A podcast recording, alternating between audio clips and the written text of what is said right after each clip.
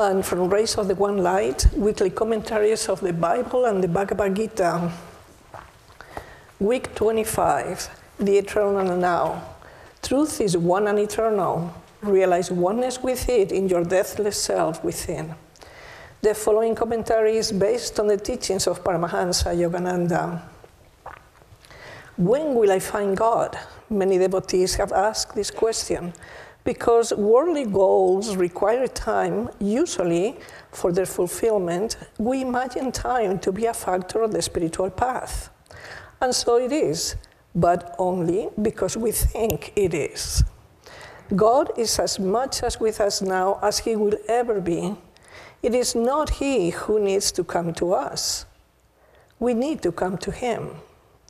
And that process of coming is a matter of transforming our perception in the Gospel of St. John, chapter 4, Jesus Christ says, Say no ye, there are ye yet four months, and then cometh harvest. Behold, I say unto you, lift up your eyes and look on the fields, for they are white, already to harvest. There is a practical teaching in these words, apart from the statement that we have got already I have only realized that truth. Jesus is saying, Lift up your eyes and look. To behold the eyes uplifted is the best position for meditation. For the seat of superconsciousness lies at that point midway between the eyebrows in the frontal lobe of the brain, just behind that point. This point is also known as the Christ center by lifting up your, your eyes and concentrating there, you will find it easier to enter the state of ecstasy. That is why saints in every religion have often been observed during states of deep inner communion with their eyes lifted, focused on the inner light, white, as Jesus said, or ready to harvest. The Bhagavad Gita goes further into the meditative teaching. In the sixth chapter, it states Holding the spine firm, the neck and head erect, and motionless, let the yogi focus his eyes at the starting place of the nose, the point between the eyebrows. Let not his gaze roam elsewhere. In meditation, tell yourself, I have him, I have him already. I'm alive forever in the divine light. Thus, through Holy Scripture, God has spoken to mankind. Om, Om, Om.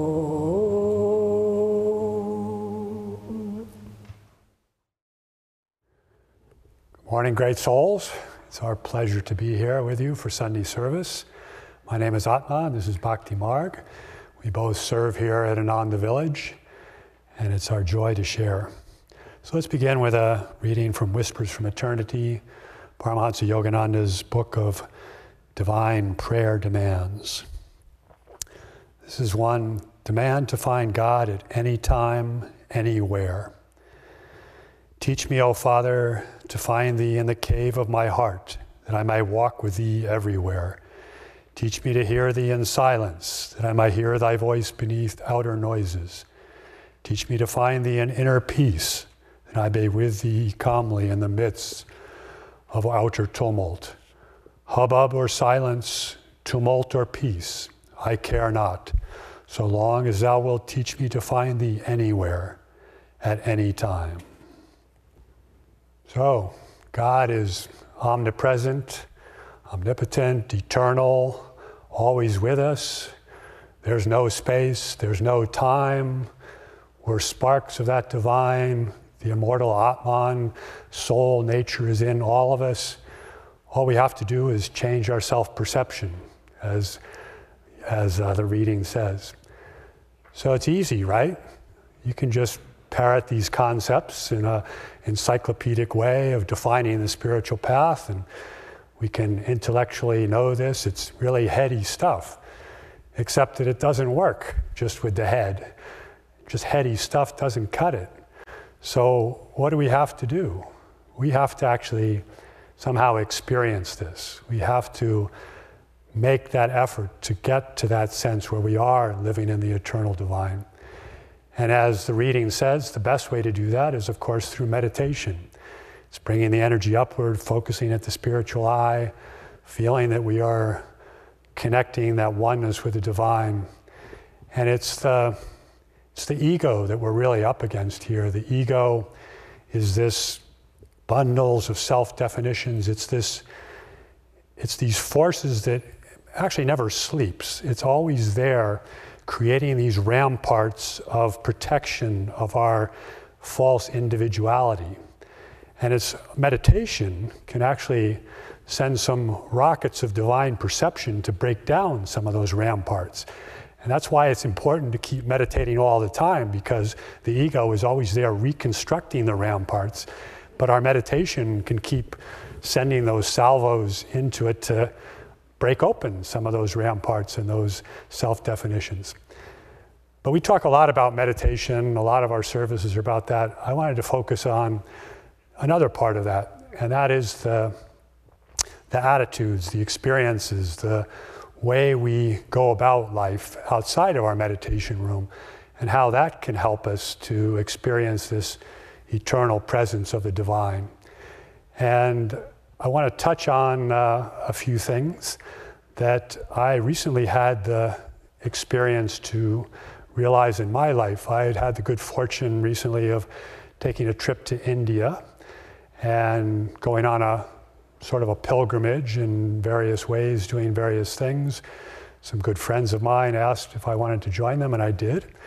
And there were a number of experiences. It was actually a very profound trip for me, but in thinking about the topic for today, I realized that many of the things that I came to a deeper understanding or that I realized related to what we're talking about today. And I think even though it was my karma and my experiences and my trip to India, I think there's some universal experiences there, are some universal teachings that we can all tune into to help us get closer to that eternal now.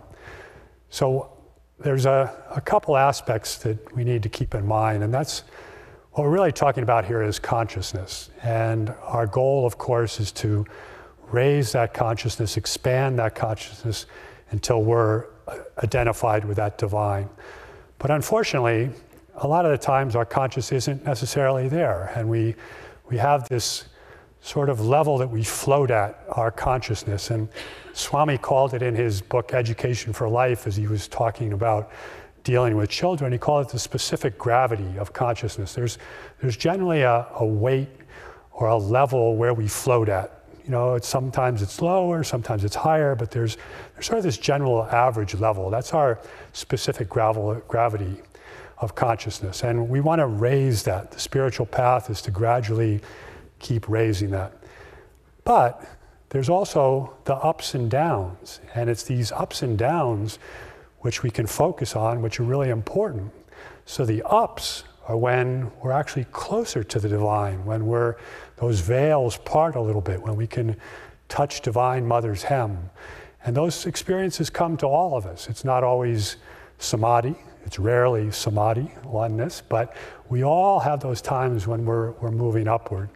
And these are very important. It can also be important the times when we're down, because if we have enough realization, enough focus, those can be very important things to, to very important moments to bring us back to our practices of the divine. So, what are some of these things that, that uh, we can focus on? The first one is just be glad you're on the spiritual path and don't ever forget that. And realize that you have this intention to find God. You know you're not happy where you are, and there's this intention to always be looking for the divine, always be looking for that communion, always trying to do that. And of course, going to India, I was trying to leave behind a, a point of a sort of a weighty point in my life. I was feeling a little bit of weight from astrological, from the pandemic, from having done the same job for the last 20 years. There was just a little weightiness, and I needed a, a little bit of reset. So I went on this pilgrimage with the intention of breaking out of this, of trying to commune more with that divine flow. And so that was there in my forefront. And I'm on the plane and I get there and I arrive in Mumbai and India and in the middle of the night, of course. And arriving about the same time as six or seven or eight other huge jets full of people, because that's the time when the European and American flights arrive in India. And so you walk into this giant immigration hall, which is a lot like immigration halls other places, except this is India. And not only are they not known for their uh, ability to queue up in an orderly fashion and direct people in an orderly way, they had just changed a lot of the rules about visas. And there was, you know, it had been shut for a long time, and then they opened it, but not all the usual visas. And there were new kinds of visas, and there were COVID regulations, and you were supposed to be registering things online, and there was all these papers. Even though you registered online, you had to show the paper. And so it was, it was interesting. And we get in there, and there, you know, of course, there's all these little barriers and things to kind of direct you in the right place. Only these barriers were a little bit like um, the maze in a, in a English garden. Some of them were dead ends. Like, like you'd go down one and you couldn't get there, and so you have to duck under there. And then there's this group that's going over here, and you're wondering, should I go over there? And anyway, it could easily uh, evolve into something where your consciousness might go, oh my God, this is absurd. What is going on here? You get anxious about this. Am I going to get in? Am I going to do this? But I said, no, I'm here on pilgrimage. I'm here with the divine. You just got to relax because this is what it is. And then you start seeing the humor in it. So if you can have that intention of just keeping that connection, and then also just see the absurdity, see the humor in this play that's going on all around us. And it's not just the immigration lines in India. It's all our, it's all our lives. There's always chaotic things going. On, there's always absurd things going on. So that was the first lesson. Next thing was so we're in Mumbai, and Mumbai is a rather large city. It's the, it's the center, uh, financial center, the entertainment center, sort of the, the happening place of India. And like many of the mega cities of India, it's been drawing population for, for the last decades, and more and more people are crowding in there for opportunity. And right now, there's about um, 22 million people that live there in 223 square miles. So there's a lot of people. And it's a fact of India, there's a lot of people. But in Mumbai, there's a really a lot of people everywhere. And when you go around in the city in Mumbai, especially if you're a country boy used to living in Nevada City and the foothills here, it's a sensory assault. And this is an important point. Our senses are what tends to draw us out and to get us into trouble and to get us more into these identifications with these egoic ramparts, and we have to withdraw our senses. Well, that's an important thing on the spiritual path, but in India, it's actually a matter of survival. You have to withdraw your senses. And so I had the experience of, you know, this noise, okay, I can overcome that. This the smell, the pollution, the, the heat, the, the, just the general sensory visual overload of all these different people. And just to give you a sense of what, what I'm talking about, a lot of people. So if you took the density of Mumbai, so there's about 223 square miles for 21 million people, or 22, that's about 89,000 people per square mile. Well, Ananda Village is about 1.1 square miles.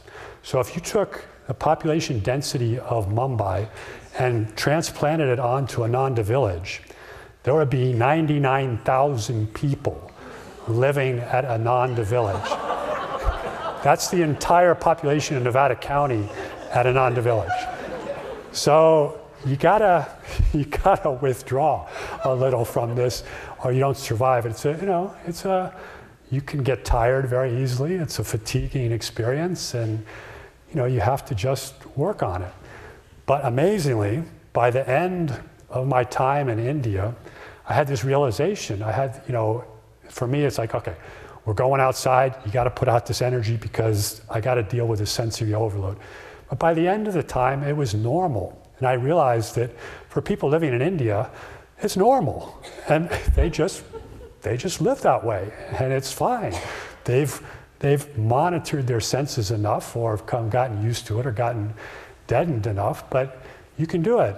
And the important thing is, no matter where we are, be aware of what's coming in from your senses. Be aware and know that yes, you can control that. You can cut it off. You can modify it. How do you do that?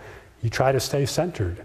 I mean, believe me, when I was running around the streets of Mumbai, I was chanting a lot of Om Guru, Om Guru, Om Guru, Om Guru, and trying to stay in that center and, and taking respite sometimes in quiet places. But anyway, withdraw the senses. So, another thing that I learned very quickly is that expectations play a lot, a big role in our lives. And we've got these round parts of the ego has constructed all these things, and we have all these filters and the way we categorize reality, and we make sense of what's going on around us and what this person is and that person, what should happen and how this should go. Expectations. Well, one of the nice things about putting yourself in another environment where you can take a look at some of these things to break down some of these things that you're not necessarily aware of because we have a nice quiet little expectations going on here and it's just what it is. It's our reality. But transfer that into some other reality or put yourself into something a situation that breaks down and you realize how much your ego is trying to tell you stories. They're trying to make sense of what's going on out there. It's taking all these things in and it's categorizing it. Okay, this is what's happening. This is what's going to happen. This is what happened. And here's here we're we're just going forward. Well, you get to India and you have no idea what's going on, but your ego is still trying to make up stories and still trying to make sense of all this. And it doesn't really work very well. And you realize that you're bringing a lot of baggage. You have a lot of expectations. And one of these, one of the ways it came home to me is we, we went to some of the very large temples of India. We went to the Mahalakshmi temple in Mumbai, the, the Shiva temple in Tiruvannamalai. These are huge temples, centers of devotional worship for the Hindu religion for millennia. And, you know, great spiritual centers. Say, okay, great, yeah, let's go to the Lakshmi temple. Let's go to Tiruvannamalai. And you get in there, and again, you're still in India, so you know there's still sensory overload. It's hot, it's crowded.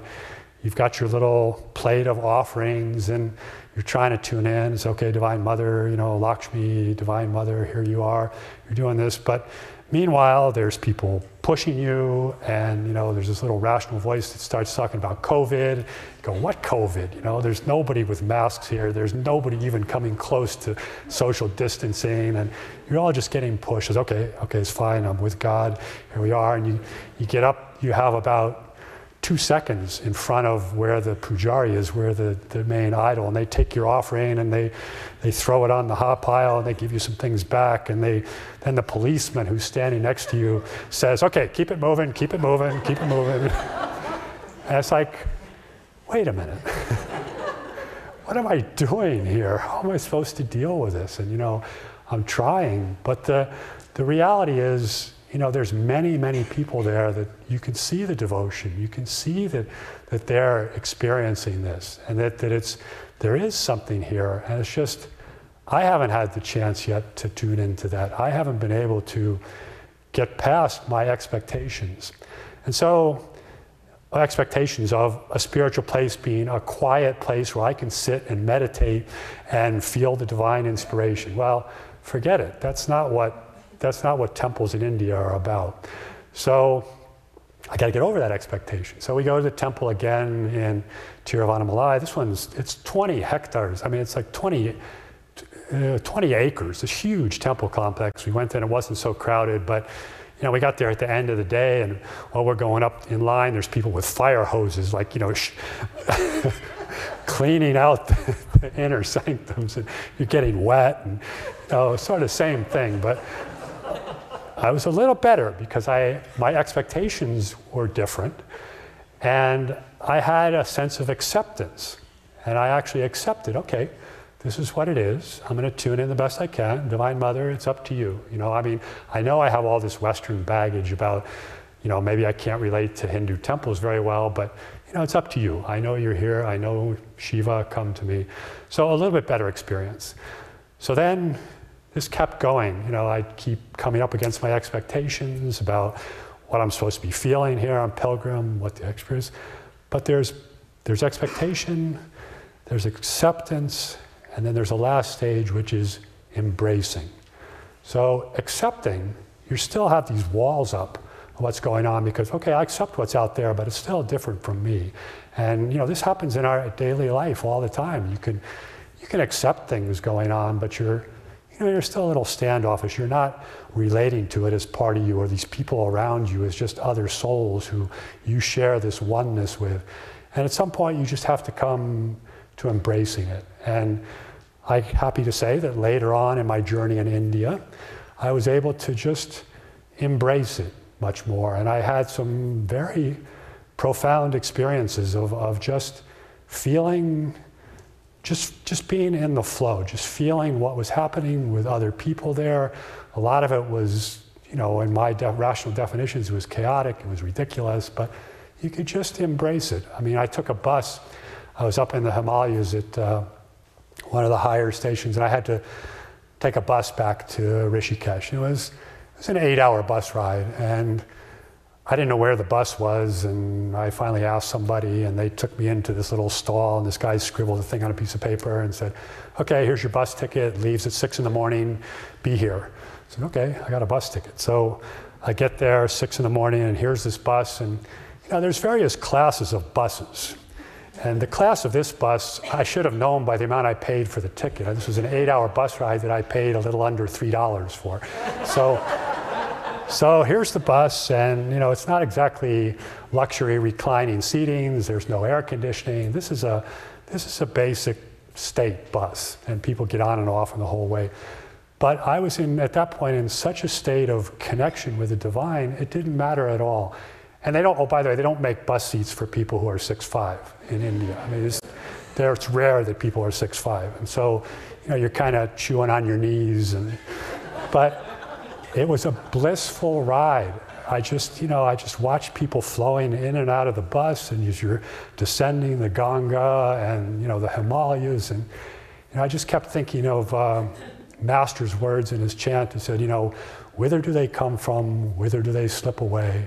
Take the dust from each one's feet, serving mother where she sleeps. And you know, just just felt that that flow coming through there. So it is possible to get beyond those expectations and acceptance and just really embrace what it is we're doing here. So another thing that happened is we spent one of the reasons for going was we were um, I was going with my friend Casey, who's a meditation leader in in Encinitas with his wife Anka, and he's been trying to manifest this uh, temple to Yogananda on the Ghats of Varanasi. So we spent a lot of our time in Varanasi. And one of the lessons of Varanasi was that it's important having reminders of the divine. Now, Varanasi is a divine city that's been a center of spirituality for, for at least 3,000 years. And it's the, a city of Shiva, city of Kashi. And there's there's 420 major Shiva temples in, in Varanasi. And then every single part of the old city, there is some sort of a temple or shrine or something to the divine. And Shiva isn't something that we, in our spiritual path, we normally relate to that much. It's not something that Master uh, talked about a lot. We're much more tuning into the Guru or the Divine Mother. But Shiva was omnipresent there. And so I just started tuning in and said, you know, what is Shiva? What is this? And we would, in the morning, we would go to this place where we were trying to manifest this temple where there was a Shiva lingam and we would do a Shiva puja. And those openings to the divine, those channels, those, those portals are really important. And there's been a lot of people who have been opening a portal to the divine and the aspect of Shiva for a really long time. And that energy, you can tune into it. And so the same thing here with, with Master, with the Divine Mother. There are these portals, these ways that we can tune in. And I had some actually some very profound experiences in meditation of, of coming to my own understanding of, you know, what's a Shiva lingam? What's, the, what's this representing? You know, light, the spine, the, you know, the movement, the inner Atman.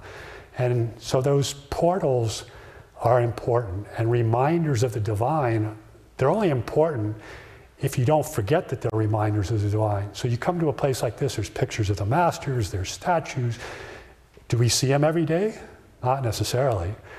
I had to re- I realized that when I got to India, and where there, there's there's a symbol of the divine every 10 feet in Varanasi, and there you can't escape it. So try to bring that back to our life here. Put those symbols of those portals that speak to you, that you can tune into and keep tuning into that, keep going there.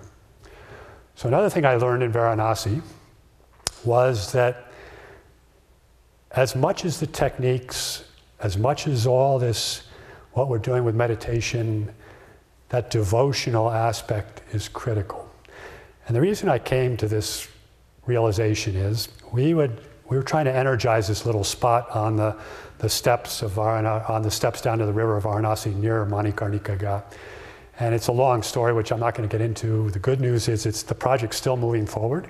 We may actually be able to manifest at some point a shrine to our masters there in Varanasi. But to do that, we would go every morning to this, this place which a pundit had directed Casey and said, why don't you build a shrine to your guru here?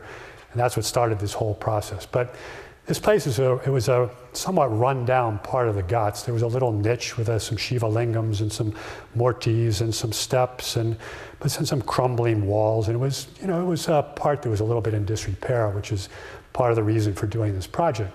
So we decided we're going to energize this space. So we go there every morning, and because there's Shiva Lingam there, we bring flowers, we do puja, we set up a little altar, we have our harmonium, we're chanting. But this isn't exactly the same as meditating at the Expanding Light or Ananda Village or even your own meditation room. Again, this is India. This is a public space. These are the ghats of Varanasi. And Everything is happening there. So the first thing we'd have to do when we get there is clean up the trash from the night before. First day we cleaned up a lot of trash, but there was this other level up above us, and evidently in the evenings people would, you know, that's where they dispose of their trash. So where we had our altar, you come in and you have to pick up all the trash. And then, you know, there's other people there. There'd be people slept there at night. There's people who had their cigarette butts there. You know, it was a somewhat abandoned place. There was a dog who liked to live back in underneath one of these things in the things. He found a nice cool spot, so the dog would join us. And then, uh, then there's all these other pilgrims coming because this is a major pilgrimage space of India, and so boatloads of pilgrims coming. Very few Westerners at this time, but lots of Indians still visiting. And so 40 or 50 people in a boat would come, and there was a place sort of right in front of where we were. They could land the boat, and then there were some places off to the side that were shaded. And again, the, the sense of personal space in India is a little different than the United States. You have some expectations, people are going to give you a little space. Well, that's not their expectation at all. And everybody's just doing their own thing. And fortunately, it's a devotional thing, and it's really nice, and it's a really sweet energy. But you know, we would have the, we were sort of up on this platform, we leave our shoes down here. At one point, this group of 40 pilgrims moved in and they moved our shoes and put us aside and so they could sit right here. And then they do their puja and they have these pujaris who lead them in this devotional worship. And it's very sweet, except that, you know, sometimes it's not necessarily our way of doing it. We're, we're here chanting away and this pujari gets on a bullhorn which is one of these megaphones, amplified megaphone, and he's telling them what to do. Of course, in Hindi, so it wasn't, we couldn't really hear what was going on, so it wasn't that disruptive. But, but it was, let's just say it wasn't what we typically think as, as a sattvic meditative environment. But this was our morning sadhana. And what I realized after a while, after the first days, I'm going, oh my God, you know, there's no quiet. I mean, you know, earplugs, forget it. That doesn't really do much because there's, you know, there's the smells, there's the heat, there's flies. At one point, At one point, I decided that flies in India weren't as bothersome as they were in the United States because there were so many and I wasn't being bothered. But, but believe me, they're the same flies. So there were flies there. But gradually, we had a very, it was a very deep experience. We had this, we were left with this wonderful feeling there, this wonderful connection to the divine. And it wasn't because I did 108 perfect kriyas in silence and could feel the things. It was because that devotion was there, that intention, that bringing that, that energy here. We're just trying to magnetize this. We're trying to bring Divine Mother. We're trying to bring that eternal presence of God into our lives. And it worked. And it wasn't just because of the meditation techniques, because believe me, it was, again, it was fairly chaotic there. So then, from there, um, we finished in Varanasi, and I decided that I wanted to go, I wanted to stay some more time, and was, I was able to extend my visa through a interesting process. Like first it was only a 30-day visa, but then they opened it up so you could go to the visas which were longer term, which I had. And you think it'd be easy enough to just switch, but of course it's not. So I ended up going to Kathmandu and then coming back and then taking a pilgrimage in the Himalayas by myself. So Casey and Anka had gone home, and I just decided, okay, Divine Mother, we're going to the Himalayas because this is what inspires me. And I didn't have a guide, I didn't really have any hotel or transportation or restaurant reservations. I had a general idea of where I was going, but it was just me with the Divine Mother, with Shiva, with the masters, saying, We're going on pilgrimage.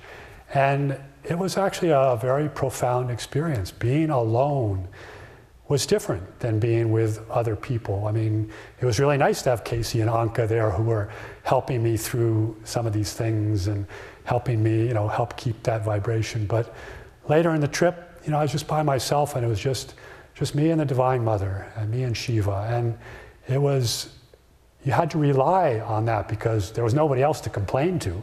You couldn't commiserate with anybody. You just had to keep giving it back up to the Divine Mother. And, you know, there was also never really a plan, so you just had to go with the flow. You had to be in the present moment and you had to say, okay, this is what's happening. Most of the time, it worked out great. It was, it was wonderful. I had very nice experiences. Sometimes, you know, you're waiting for three hours for transport. And then when the transport comes, it's a shared taxi. And the next thing you know, you're sharing a vehicle the size of a Jeep Cherokee with 13 other people. And you know, initially that can be a shock. But when you accept and embrace it, you just, okay, maybe I can get the window seat and hang out my arm here because there's a lot of people in one little Jeep. But you just, it just flowed with it. And Divine Mother was there. There was one time, especially, where I just sort of really had to give it up. Generally, I didn't have much trouble uh, with my health. Was one time I had gotten sick when I first got to the Himalayas, a little vomiting. I spent a day, I thought I was over it. Got to this other place. I'm ready to make this climb up into the Himalayas. So a 4,000 foot uh, hike up in about three miles, up to a beautiful view, a high temple. So I was really looking forward to this. And so I decided, you know, I hadn't eaten that much, so I better keep eating. So all that afternoon, I'm eating things and trying to get my strength up. And then it got really cold, and there was a thunderstorm. And so I said, I better have some hot food. So I went in this, in my little guest house, had a, some hot food, and I immediately got sick again. I lost everything, vomited. And I was just going, oh, Shiva, Divine Mother, what's going on here? You know, you're supposed to take care of your devotees. This is, you know, this is going to be a highlight of the trip. Expectations.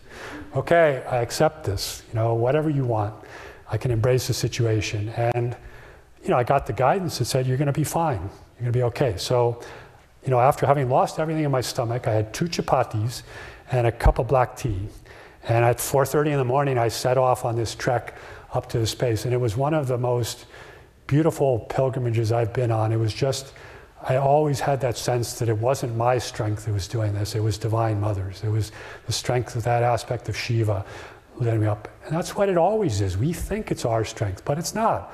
It's the divine that's lifting us up. It's the divine that's, that's doing it. And in this case, again, taking to a low point, you can realize that. You just have to give up. And then that divine grace, that divine mother came through and, you know, lifted me up. It was, uh, I don't know how I actually, you know, walked up 4,000 feet with having been sick, but I did, and it was blissful.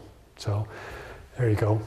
Well, I'm uh, running out of time here, so what I, there's many, many other instances and stories and things, but the, the challenge has been hold on to those things, bring them back into daily life here, because you get back into where your ego thinks it knows what's going on, it thinks that you're doer, they're the doer, that you have responsibilities, and you got to be able to touch back into that. So always keep that intention, keep that intention. I am looking for the divine. I am trying to commune with Divine Mother. I'm trying to make that connection. Be conscious of where your portals to the divine are. What is it that lifts you up? What is it that brings you to that higher state of consciousness? What is it that draws your devotion? Focus on that. Go there. Don't forget it.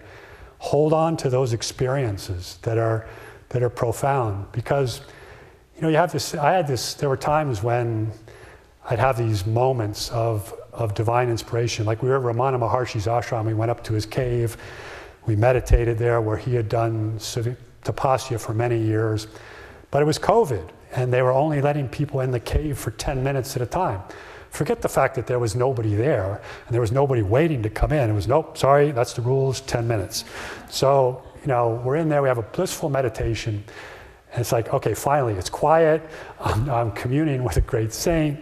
Wonderful. And so I'm there. I got this divine inspiration. 10 minutes, okay, you're out. So, oh, come on. So then, you know, we stay in that meditative space, except we come out and we find that a monkey has stolen Casey's shoe. and so, you know, right after our bliss, we're there, all right, we got to look for the shoe. And, you know, we found the shoe, we made it back down, it was fine. But what I realized was, is that even that little moment you can hold on to. And isn't it true that there's always monkeys waiting outside our meditation room? to just grab you as soon as you come out? Well, guess what? You can overcome that. You can get past those monkeys and you will be able to carry on. So find those points, hold on to those divine experiences because time doesn't exist. You, space doesn't exist. You can always go back to that profound experience. You can always go back to that feeling, that oneness, that realization of what a Shiva Lingam is, that connection with the Master. You can go back to that connection with Divine Mother. Even if it was only that instant, you can tune into it again if you remember it. And then always have that sense of what it is I'm doing, that devotional aspect. I'm here in this life. I am trying to find God. I am trying to realize that eternal oneness which is all around me all the time. I may not be there all the, every moment, but I have that intention at all times.